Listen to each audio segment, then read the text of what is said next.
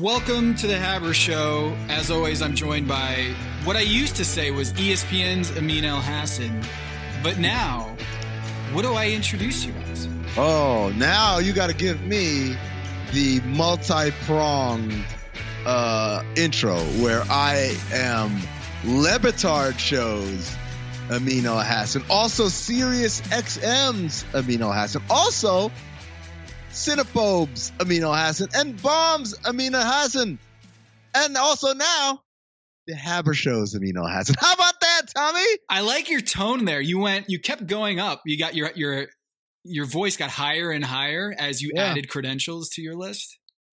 That was really impressive. I listened to the the Le Batard pod uh, yesterday. It seems like they offered you a job on the air.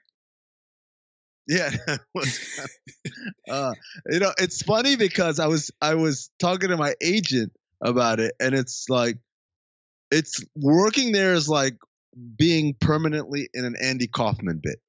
Yes. You don't know when the joke is over and we're being for real. So the whole time I'm like, is this? Are we joking? Are we kidding? Am I in? I don't know. Am I in? And and they kept saying, oh, but you're gonna work for free. And I'm like, ha ha ha. And they're like, wait, are they serious? Because I uh Dan texted me last night and he was like, How did it feel today? And I said, to be honest, I was kind of surprised. I was expecting a lot more of either a mixed response or just more negativity. And it was just so overwhelmingly positive that it kind of threw me off.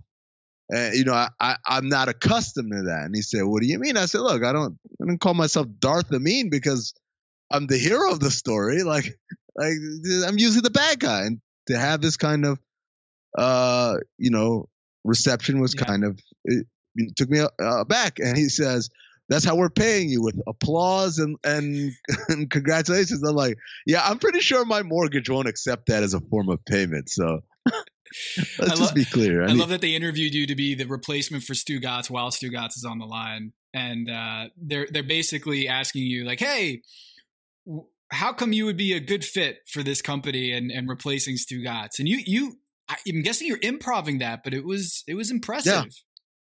Yeah, I would've uh, I mean, you. I got a, I got a text from Mike on while I'm driving to the studio here to record to my little studio, the Death Star studio, and uh, and Mike says, "By the way, we're interviewing you for Stugotz's job."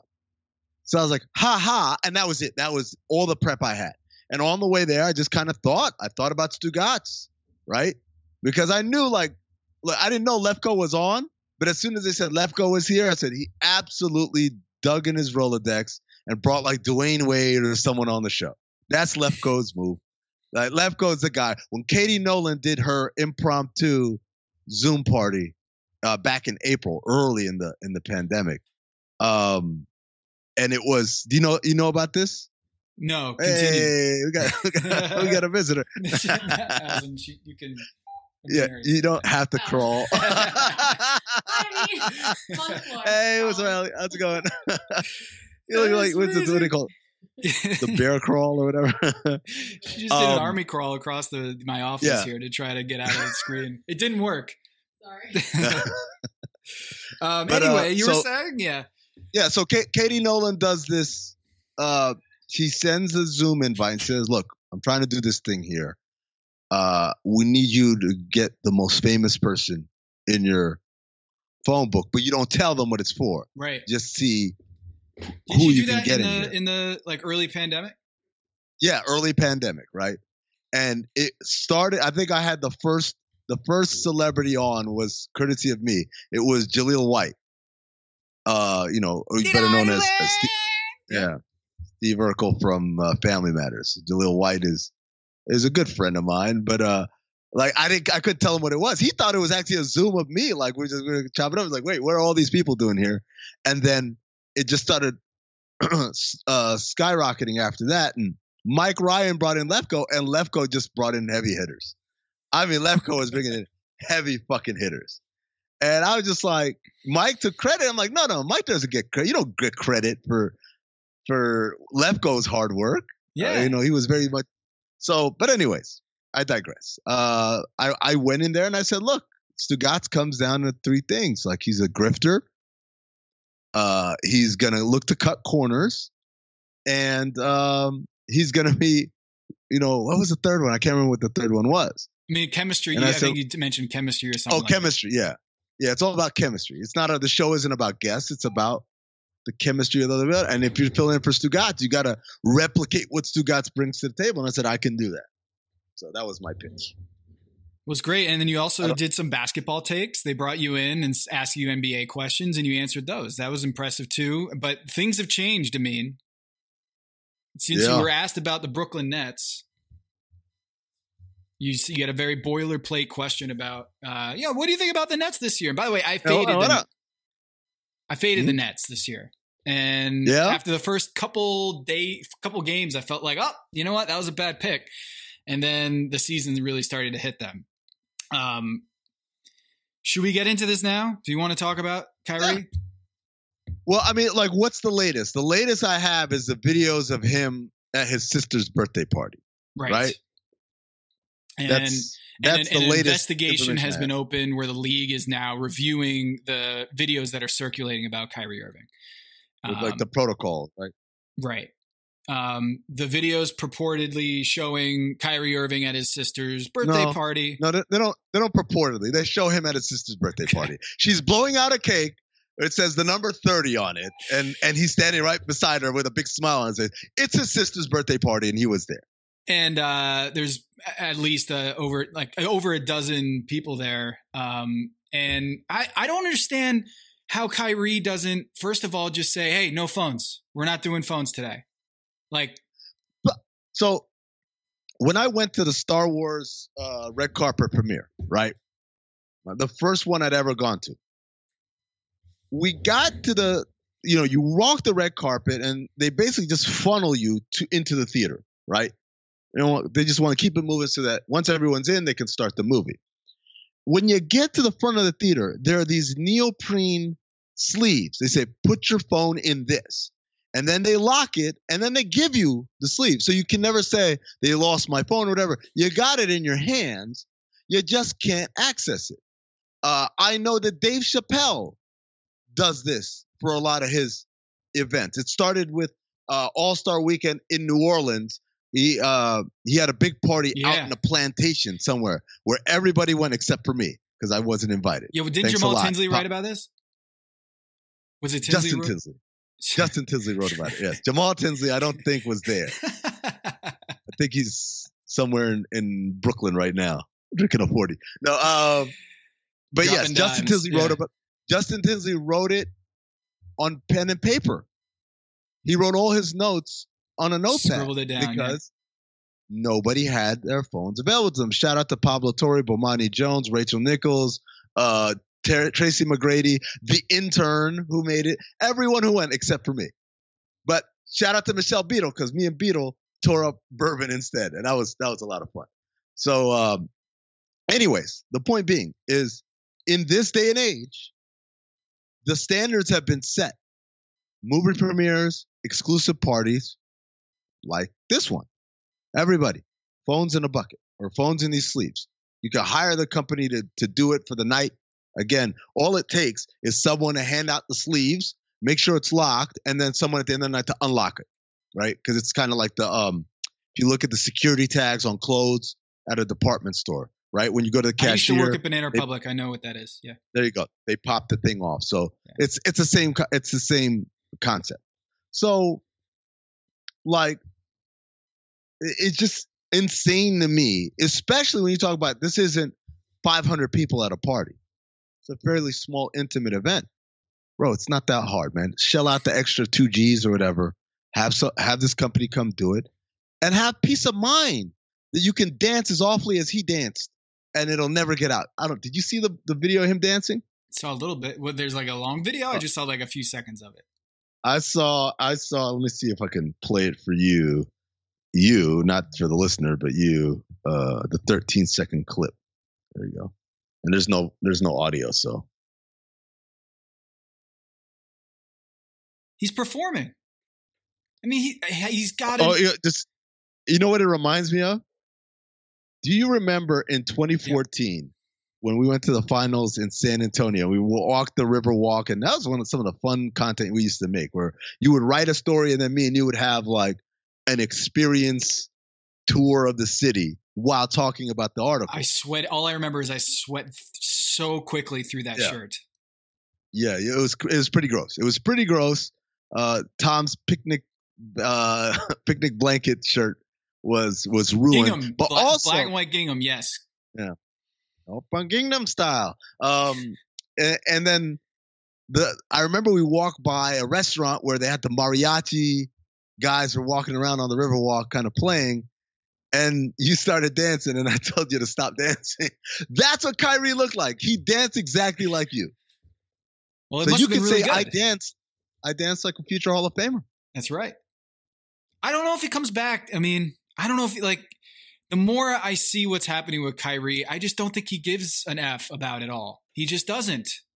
Because this it's- video, it's not just that one person rogue uh sn- um camera it was like a bunch of people there in attendance like sh- uh videotaping the proceedings the party Right. so he's got to know all this stuff is going to get out and meanwhile his teammates are like you know whatever's going on with him like uh, i want to i want to give a shout out to Kyrie and like I'm, pr- I'm praying for him i'm thinking about him hope everything's going okay and his teammates are being asked about it every day. Look.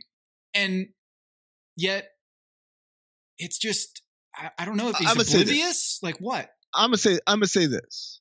Yes, it is possible to have a serious thing going on in your personal life, and also to surmise that I need to get my mind off of this and supporting my sister on the day of her birth, which, by the way, is the same day of her dad. Their dad, right? Their dad has the same birthday, or it's around the same time.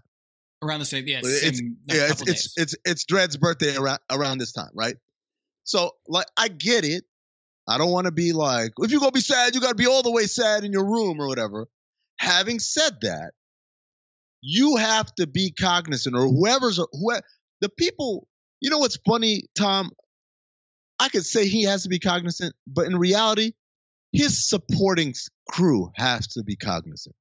Much in the same way that when Jonathan Isaac like stumbled his way through the the softballiest of of uh of uh Taylor uh Rooks's questions. Taylor Rooks didn't come at him with venom. She gave him a fairly straightforward question that one would expect if you were going to take this kind of stance. And he absolutely botched it. He just completely shat the bed, right? Um you have to know I'm going to do this. This is going to come after it. And so, if that's the case, yo, it's Asia's birthday, no phone. Mhm. We're going to have videographers. we're gonna have a good time we're gonna have a good time but this is gonna And be a private have- affair this is us We're going to have pros to shoot this, and we'll we'll have a picture booth. We can do all those things. But no, no, no, none of this is going to get out. Hey, man, I went to my, cou- my cousin Ib is the president of Dreamville Records. Went to his wedding. No, no pictures got out. Cole was there. Like, I mean, pictures came out uh, eventually after they decided, okay, these are the ones or whatever. But that wasn't an issue. We knew how to like play it cool. Don't post anything. Don't be on Instagram. It's not hard. And again, it, it, part of it is on Kyrie, but to me, I always put the bigger onus on the supporting cast. You're the motherfuckers that don't got to do shit. You go back to your jobs tomorrow, nobody knows who the fuck you are. He's the one where he does shit. It's going to be a news story. So you have to look out for him if you're really his friend or his his business partner or whatever his agent. And if you're not doing that, now if Kyrie was taking selfies and putting it out, there ain't nothing you can do. But you can limit and restrict everyone else's uh, access to kind of social media. it did feel watching the video um it, it did strike me i mean about how the world we're living in right now is that every little video or even when i flip through instagram i see like my buddies hanging out or my uh, you know some distant relative hanging out in public and that's like a recent photo and i Im- immediately think like ooh covid You know, if you're like publicly mm-hmm. gathering or if you're not wearing masks, it immediately hits us. Even like Christmas cards that I get, it just I'm instinctively now been conditioned to like think, ah, they're not social distancing. And when a video pops up of Kyrie Irving celebrating his sister's birthday, I got a little uh big brother-ish feeling of like I I it feels invasive that I'm watching this and saying he's doing the wrong thing. Like, do you feel like a little bit that this has got the surveillance of that the NBA season has become just way too invasive? Is that a guy can't go celebrate his sister's birthday? But, but, no, but without Tom, being like, there's a little part of me who feels that like sympathetic that this is this just sucks. It just sucks. Tom, Tom, Tom. It's not normal times. I know. I just I'm, I'm admitting two, that there's, there's, a slice there's, of me that there's two there's two rings, right? The outer ring, the outer ring is all of us. Whether you're a garbage man, whether you're the CEO of a company, whether you're the governor of California, right? We are all held to these to this standards. Hey, social distance, don't be indoors with large groups of people. Wear your mask, wash your hands. We're all in this. This is a global thing. Well, not New Zealand because they fucking fixed it already. Yeah, but, but they have an advantage. They're they're an island.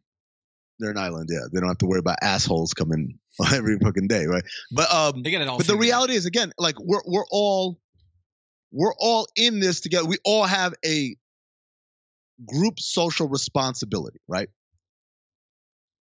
But at the end of the day, it is a social responsibility. It's not a social obligation, and it's not a it's not a law. In some places, it is a law, but in many places, it's not a law. I can have people over at my house right now in Arizona. It's not against the law. It's stupid. It's dangerous. It's unnecessarily risky. But at the end of the day, I'm not breaking any laws. So you might be breaking your social contract with society of doing what's right but you're not breaking any, rules per se. But then the inner circle is that of NBA players. These are rules. They are written on paper. They did give it to you. They did let you know. They did make an example of the bearded one down in Houston. I was just making sure my girlfriend, my my homegirl, uh, was a boss, and um, now I can't uh, I can't like celebrate her being. No, you can't. That's why they put it on paper. That's why they told you. Hey, 8 million deep invasive nasal uh, swabs and you're suspended until you clear them. And for every game you miss because of this, we're docking you a game a game check, which is not one 110th like it used to be. It's now one 172nd. Lot more, right? This shit is real. Regardless of whether you think the pandemic ain't real or ain't serious or, or this is fear mongering, whatever, doesn't fucking matter if you're an NBA player or an NBA personnel because these are the rules of your workplace. And if you don't like it, then fucking take your ass to China or the New Zealand League, or the NBL. Go play in New Zealand. He's got an Australian passport. I'm sure that's that's good for something. And then he ain't got to worry about it. But no, there's no like, oh, he's just celebrating his sister's birthday. Like, no, no, and that's why, Tom, I don't sit here saying you knew better. You shouldn't have. I say, bro, if you're gonna do that, this is how we're gonna do it. Mm-hmm. You're gonna cheat. This is how we gonna cheat. You're gonna break rules. Let's do this smart, right? You There's can't break consequences rules for your actions. Yes. You can't break rules about oh, why why are we doing no it's already done it's like it's like the, the people who stormed the capitol building and then they're surprised they're on a no-fly list no you don't get to go back to work like nothing fucking happened there are consequences for all this and so for Kyrie it's just if you wanted to do this, there's a way to do it. And by the way, you can't even say I didn't know about the rules because he, of all people, can't have that excuse because guess what he is? A vice president of the Players Association. Bro, every you got you got that memo before everybody else did. Before it goes to the players and it gets ratified, it goes to the NBPA first. What do you think Kevin Durant thinks of this? I think he's saying, "Come on, man." I, I that's that's the part I, I'm I'm curious about, right? Because from the very beginning, a year of uh, almost two years ago, when they signed there, I, I likened it to becoming roommates in college with your best friend.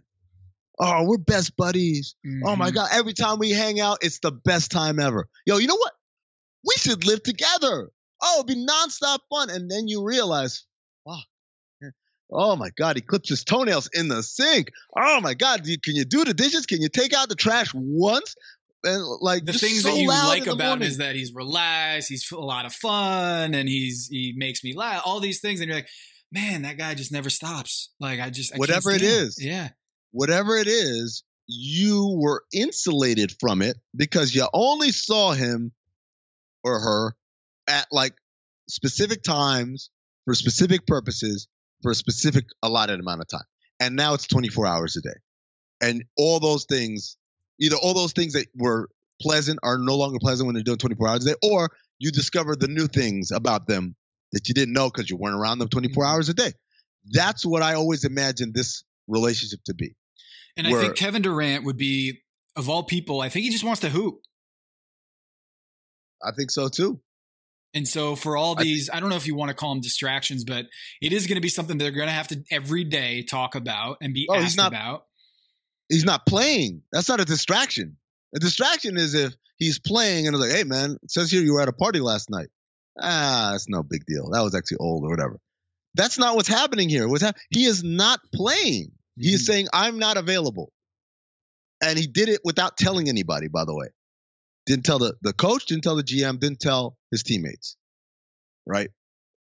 Like, that's look, I don't care how much of a Kyrie apologist you are or or pro player or whatever. Like at some point we have to acknowledge there is a, a bare minimum of common courtesy that you owe the people you work with. Can we just call it prof- it's unprofessional what he's doing? more than unprofessional. I, I use this example on the radio with Zach Harper. I said, Zach, what if I told you I'm going to pick you up and we'll take you down to the car lot so you can get to the mechanic so you can get your car. Meet me at three o'clock right outside your house. And Zach says, fine. At three o'clock, Zach's waiting. At 305, 310, 315, and he texts, doesn't hear anything. And he calls me, doesn't hear anything from me.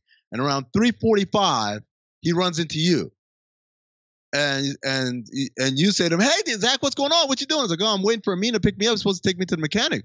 They're like, "Oh no, yeah, Amin said he ain't doing that shit." Yeah.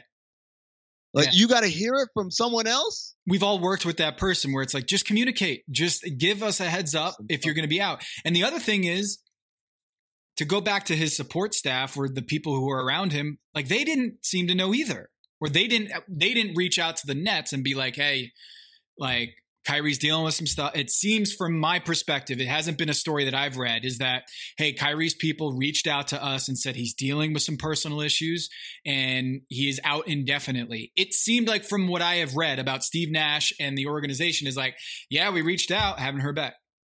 The answers indicate that they're in the dark. And again, what I said on Le Batard show, and I stand behind, is this is when Steve Nash separates himself from all the other coaching candidates.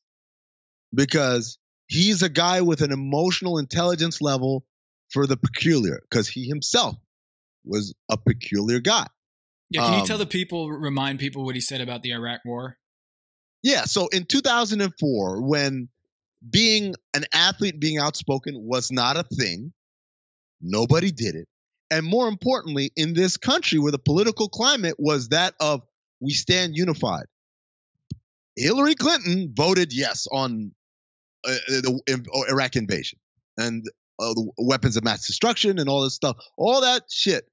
It was like a death sentence to stand up and say, I don't know about this, guys. What does this have to do with Al Qaeda, right? Or or 9/11? And he's two time at this point, right? Steve he's Nash? two, he, or he's either one or two time. He's, he's definitely right in the middle of being MVP of this league. This the the spotlight is as bright as it can be. He said this shit is wrong. He's like, no, I don't support this. This is this is an act of aggression and da da da. In a red fucking state.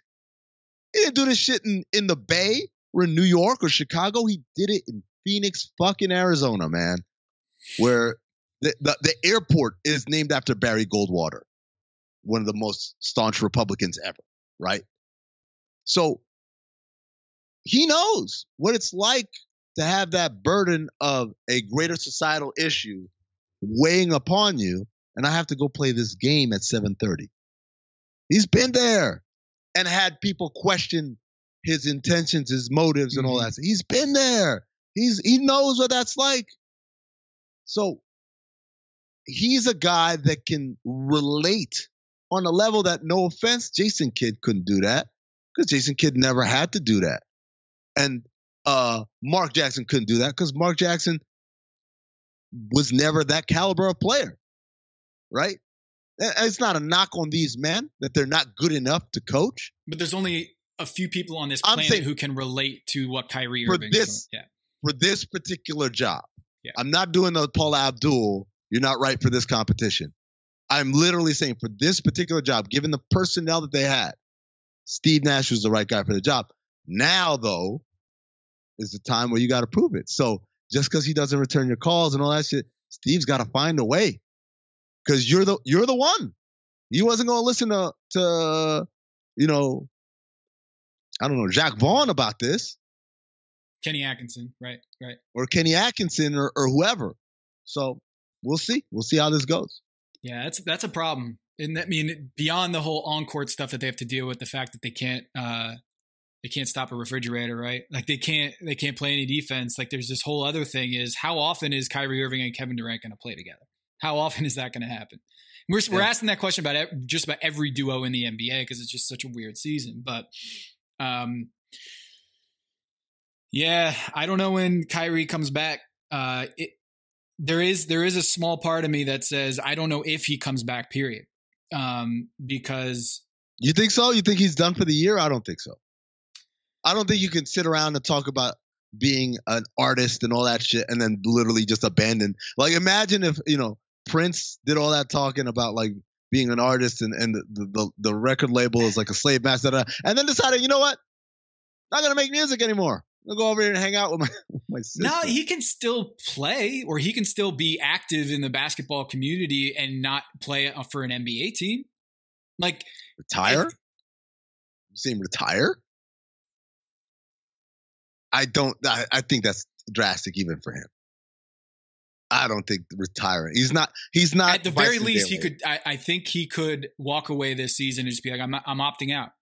I'm just I'm just. Megatron. He's not going to Megatron it. He's not going to Barry Sanders it. The guy's got two more years. Tom, he's got like sixty million dollars, sixty plus million dollars. I don't know if that matters to him. I don't It's know. I don't Look. like. I j- legitimately Look. don't know what drives him. Because I Just like- thought it just would like- be basketball. Tom, Tom, remember when he said he wasn't going to talk to the media and he put out a press release? And then they said, well, okay, well, it's going to run you about this much. And that motherfucker next day, like, hi, guys, that was just a one time thing. I'm like, Yeah, but then he goes and does this. I mean, he goes I and know, does but this. like, he's pushing boundaries. Took one He's week of him being like, "I'm a good sport. I'm going to be a good teammate," and then he goes and does this. He's pushing boundaries. He's pushing boundaries. He's pushing boundaries. He's trying to see how far he can go. But what I'm saying, I bring that up not to say that he's not, he's going to be a good soldier or whatever that means. I, I say that to say he's not walking away from $60 million. And if he does, then fuck it, I respect the shit out of him.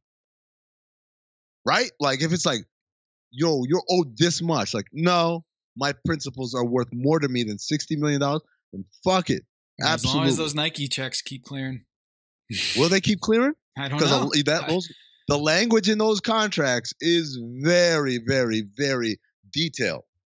I, I talk talk to the guys who know the sneaker deal world. Like it ain't no, oh yeah, but you could never play again and you still get your money. No, no, no, no. That's why Derrick Rose kept Mm-hmm. playing when it was like you have one leg, because that hundred or some odd million dollar contract wasn't just going to pay itself for him to be sitting at home, unless you can prove yourself, I guess, some sort of different type of influencer. Is Kyrie that? Is he? I think he is. Maybe. I think Maybe. he is. Is he? Is he influencer enough where people still I wear his the shoes? rebellious uh, beats to the own rhythm of drums to the beat of his own Yeah. drum. Ryth- Yeah. What is it? Beat- marches to the beat marches of his to own the beat of his own drum. I feel like that kind of plays Rhythm- into that, Rhythm definitely. Rhythm doesn't definitely doesn't play into that if you watch that video of him dancing. or me dancing. there's so I would have no, or- I would have no concept of rhythm if you've seen me dancing. I'm no Pablo Torre, you know. Hey, I mean, um, Our guest today on the Haber Show has the longest list of credentials I have ever seen. like the job title is just endless. So I'm Renee. I'm going to try to do this justice, but you just jump in if I missed anything. Um, okay, yeah, you got it. I'm not. I'm definitely not adding anything. I can tell you. All right, in one breath. Renee Montgomery, current WNBA player, most recently played for the Atlanta Dream, former WNBA All Star with the Connecticut Sun, and two time champion with the Lynx, current Atlanta Hawks TV analyst on Fox Sports Southeast. I can't do it in one breath. She's officially a TED Talker, co-host of TMZ Sports, which you can find late night on Fox Sports One. She's also the contributor to LeBron's More Than a Vote initiative, co-owner of the FCF Beasts, and host of the Re- Remotely Renee podcast. Renee, welcome to the Haber Show. 10, 10 titles. Listen, I like that. Thank you for the introduction. I'm gonna clip that. Thank you. I like it. yeah, which which one of you those are you most proud of? It's got to be the um, the FCF beasts, right? You're now a co-owner yeah. of a football team. Yeah, to be owner, I've never kind of had that type of title before. Usually just player talent. So to be owner, that's that's different. But I'm not gonna I'm not gonna lie. TED Talk was TED Talk's a different type of excitement because my family, like they're all scholars, and so I've always done thing in the sports world. So I, I live in the sports world. So whenever I do something like outside of the sports world, yeah, that kind of that gives me a different type of satisfaction. So I would say all of it. Starting my own podcast too. This is that's this is hard. Like you're doing it right. Now. This is hard. So having remotely Renee is pretty hard, but enjoyable. It's a, that labor of love that we talk about. Renee, you, we all know that family are our harshest critics. And you said you have a family of scholars. So, what was the harshest criticism you got about your TED Talk?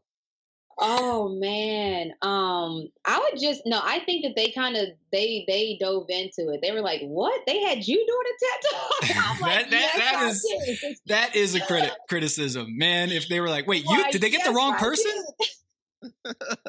exactly. That's hard. By the way, I don't know if you guys know, but like they want you off book for long speeches. Like I did one of the mini speeches, and I thought that that was a doozy. There's people that do like 20 minute TED talks. There's repeat offenders for TED talks. Mm-hmm. I'm like, how? I felt like I was studying for like the, the I don't know, like the LSAT, all of that. Like I felt like I was really studying and preparing for like something, a big test, and the test was me remembering my lines. And when I say my lines, I wrote the speech, but you know, to present it in right. a powerful way, it's my acting, like you know, my improv, everything. Like it, it was hard. Yeah, no class at UConn is going to prepare you for that. And I'm a I'm a, com- a communications major, so oh, just to put just to put that in perspective, like these scholars are everything that they are built up to be.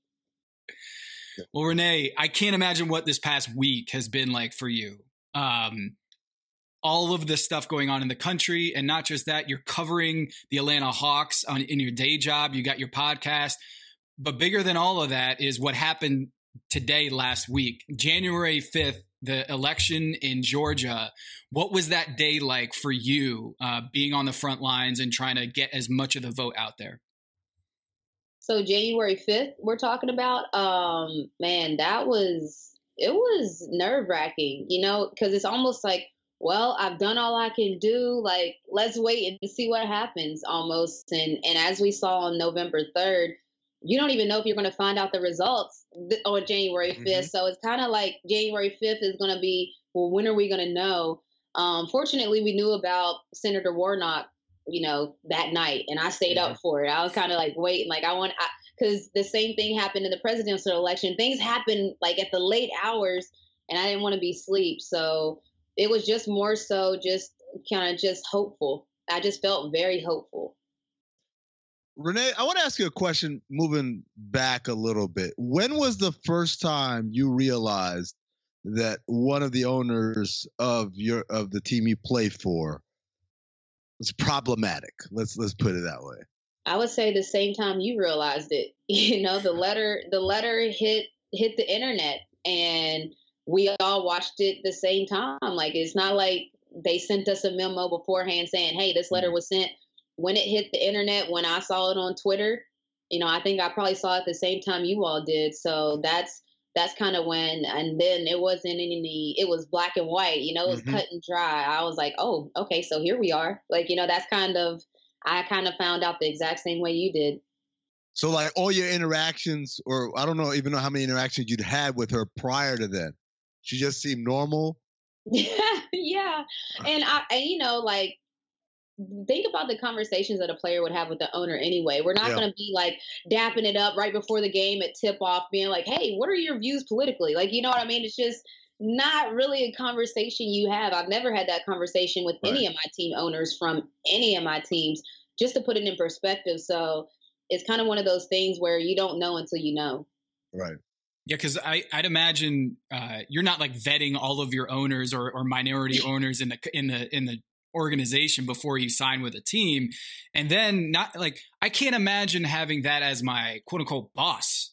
You know, is like, do I speak up? Do I say something? Do should I should I risk my employment or being ostracized from my day job to speak out for what's right? And that's such a tricky question. You answered it by saying, I'm going to opt out of my contract with uh, the Atlanta Dream so, or the season in the Wubble so I can focus on social justice issues and then literally your team is embroiled in this controversy and you're having to decide like i gotta say something right yeah you know for me it, it like when i opted out i was more so thinking about a george floyd breonna taylor ahmaud arbery so when i opted out those were my thoughts you know and then well, add it to the list when you saw the letter, you know? So it was more so like, well, this is exactly why I'm opting out.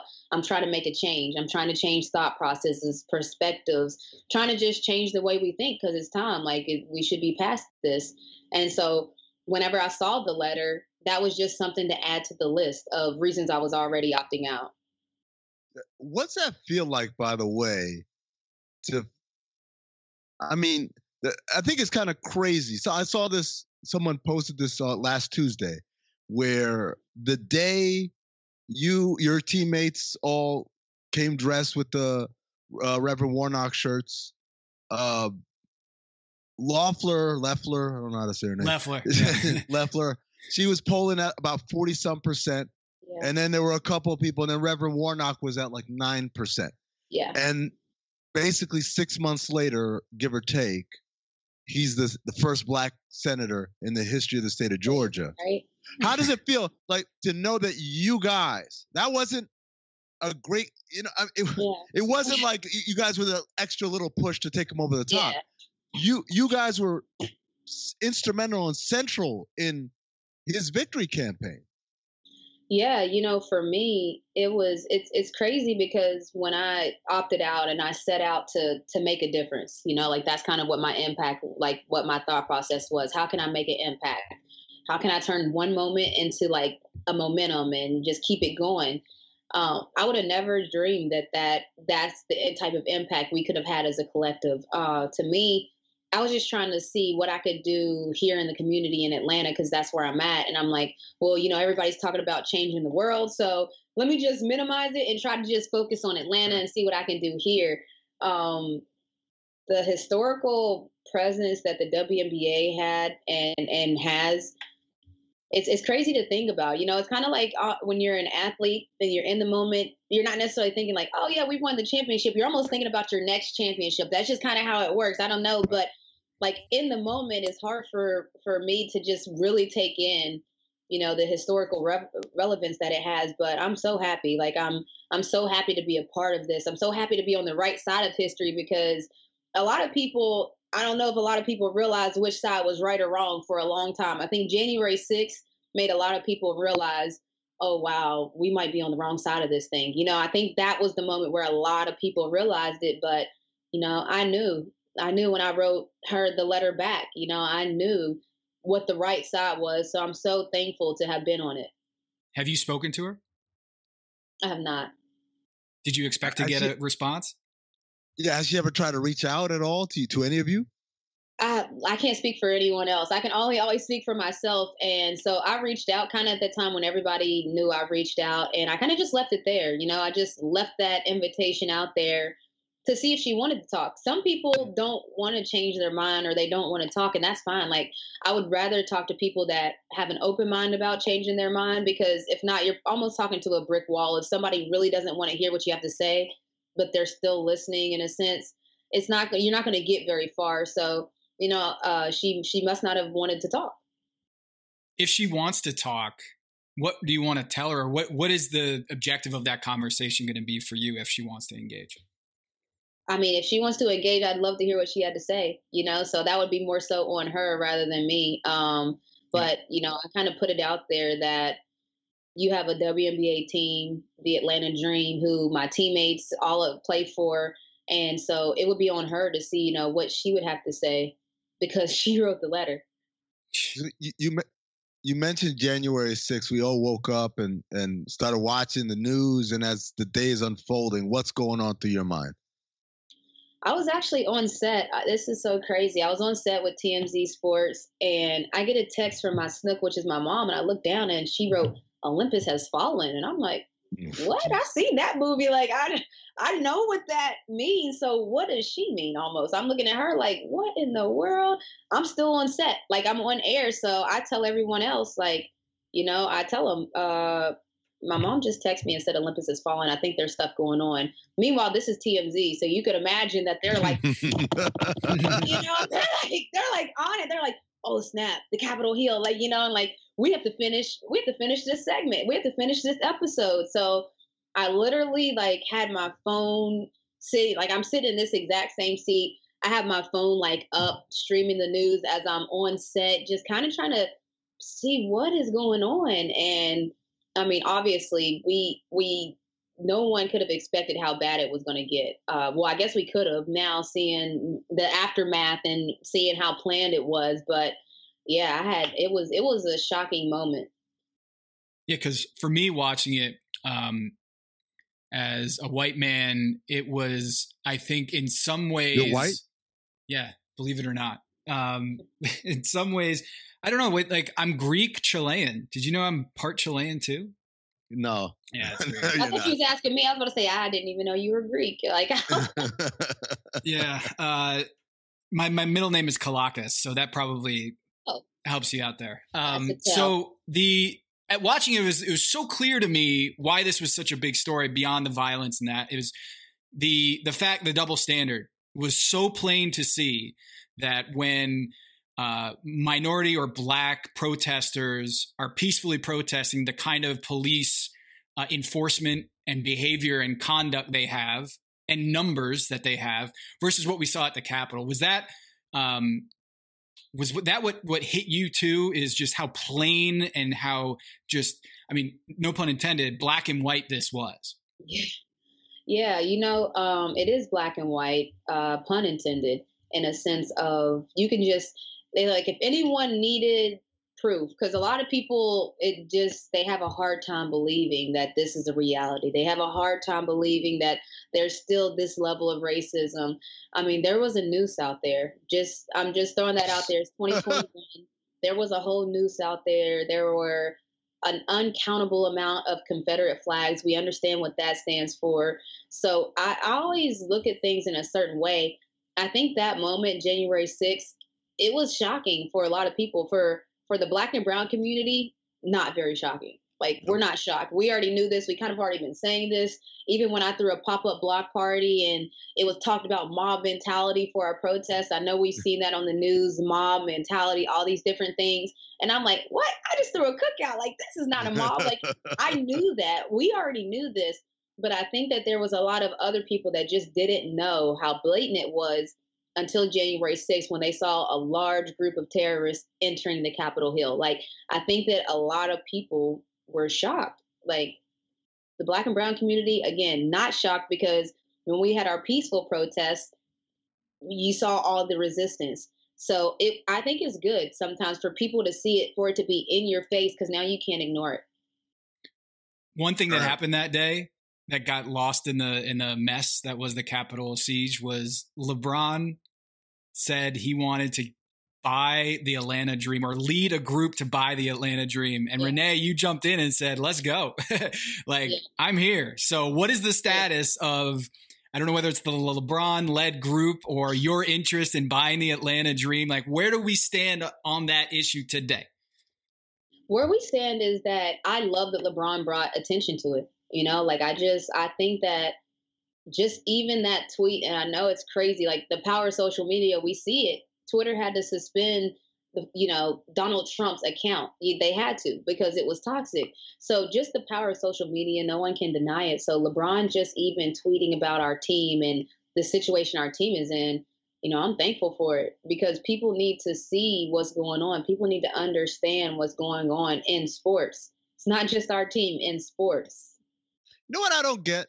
I always, I, I've always thought about if Kelly Loeffler's her ideals and her worldview run so opposite right. to all the things of diversity right?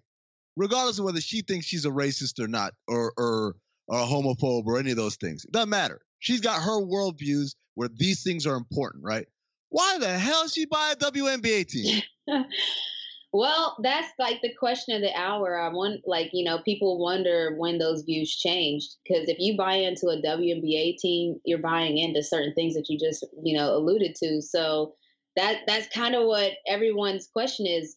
Was your views always like they are now, or if not, when did they change? Because being an owner of a WNBA team kind of comes with a lot.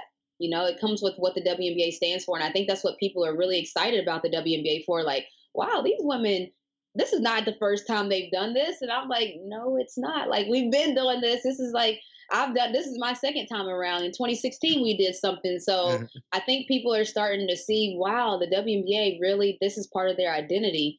Um, and so I always like to shed light on, again, the positive things. I know that, that that's a big story, but the bigger story is that a black man from Georgia will be the first one that's entering the Senate from Georgia and also a Jewish man from yep. Georgia will be entering the Senate as a senator.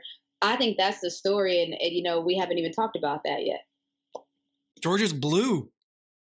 That's a story, you know. Like yeah, so, yeah. it's wow. the the way that you have to combat history is you have to talk about the important things, and so I, I always try to make sure when I'm doing these things that I know everybody wants to talk about our situation, our ownership, we won here in Georgia. And, you know, that's barely being talked about that the first black senator, that's barely being talked about that the first Jewish man, mm-hmm. like, no, well, he's not the first, but a Jewish man is coming from Georgia.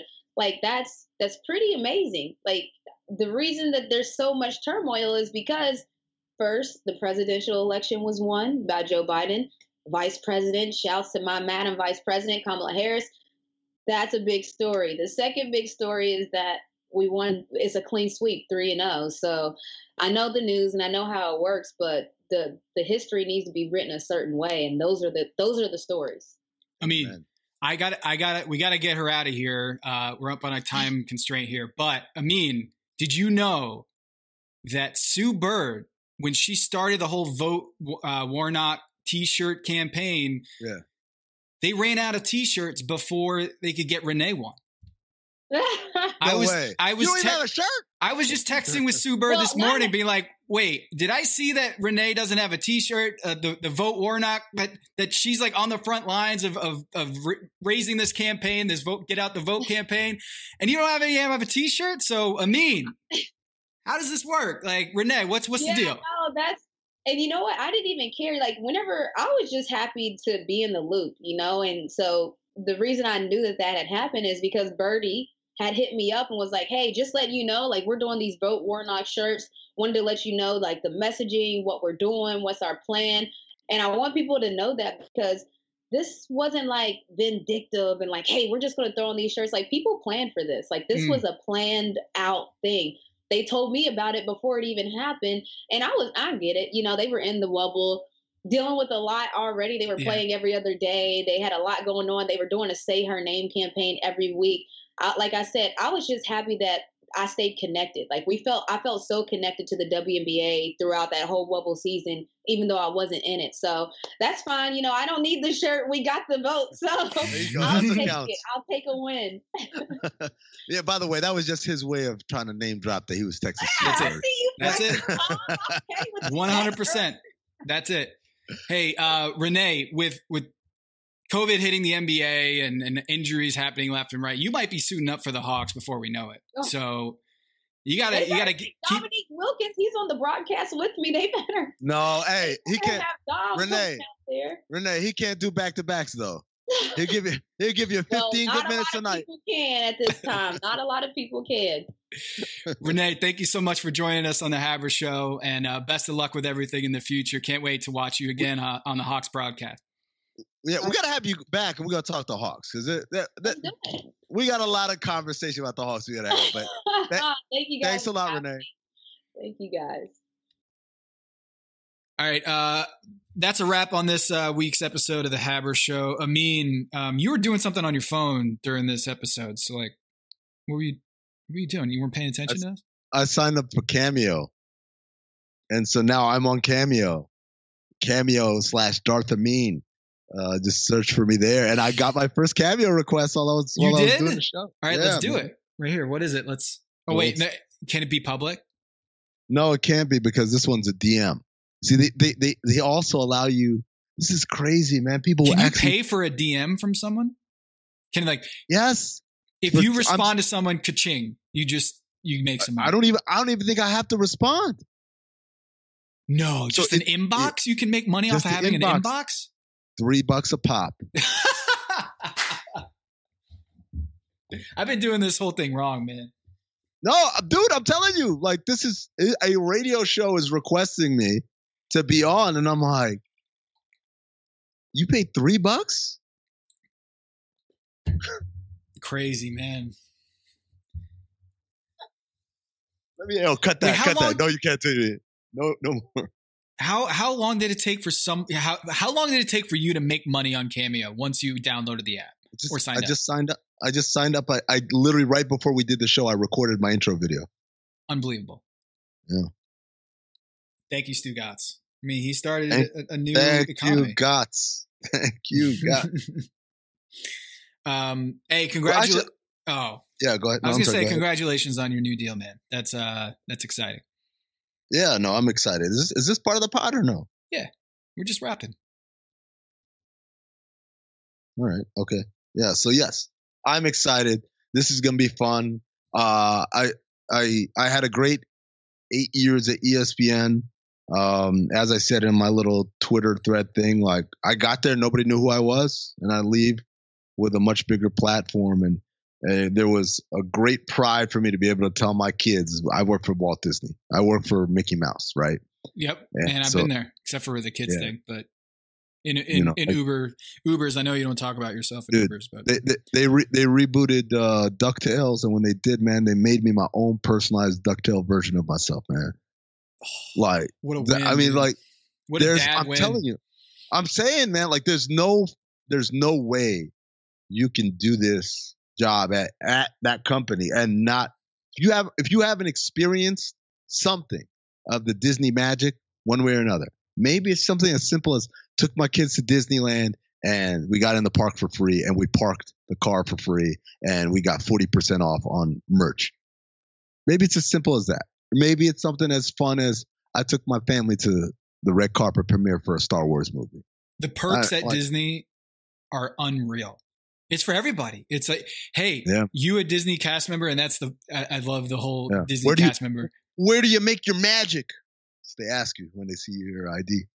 and uh, they they not only give you free passes to the parks, but you can like give them away. Like you can give Yeah. it uh, a free pass to your your brother's family. Like Yep. you can send Yep. it, you can whoever. And it's like they don't they don't skip on that stuff. Like they they make sure people are are especially families are more than delighted to be working for that company. It's a, it's unlike anything I've seen. Man, I I feel like I've made a terrible mistake now. Yeah. no backsies. I mean, um, End it there. and route.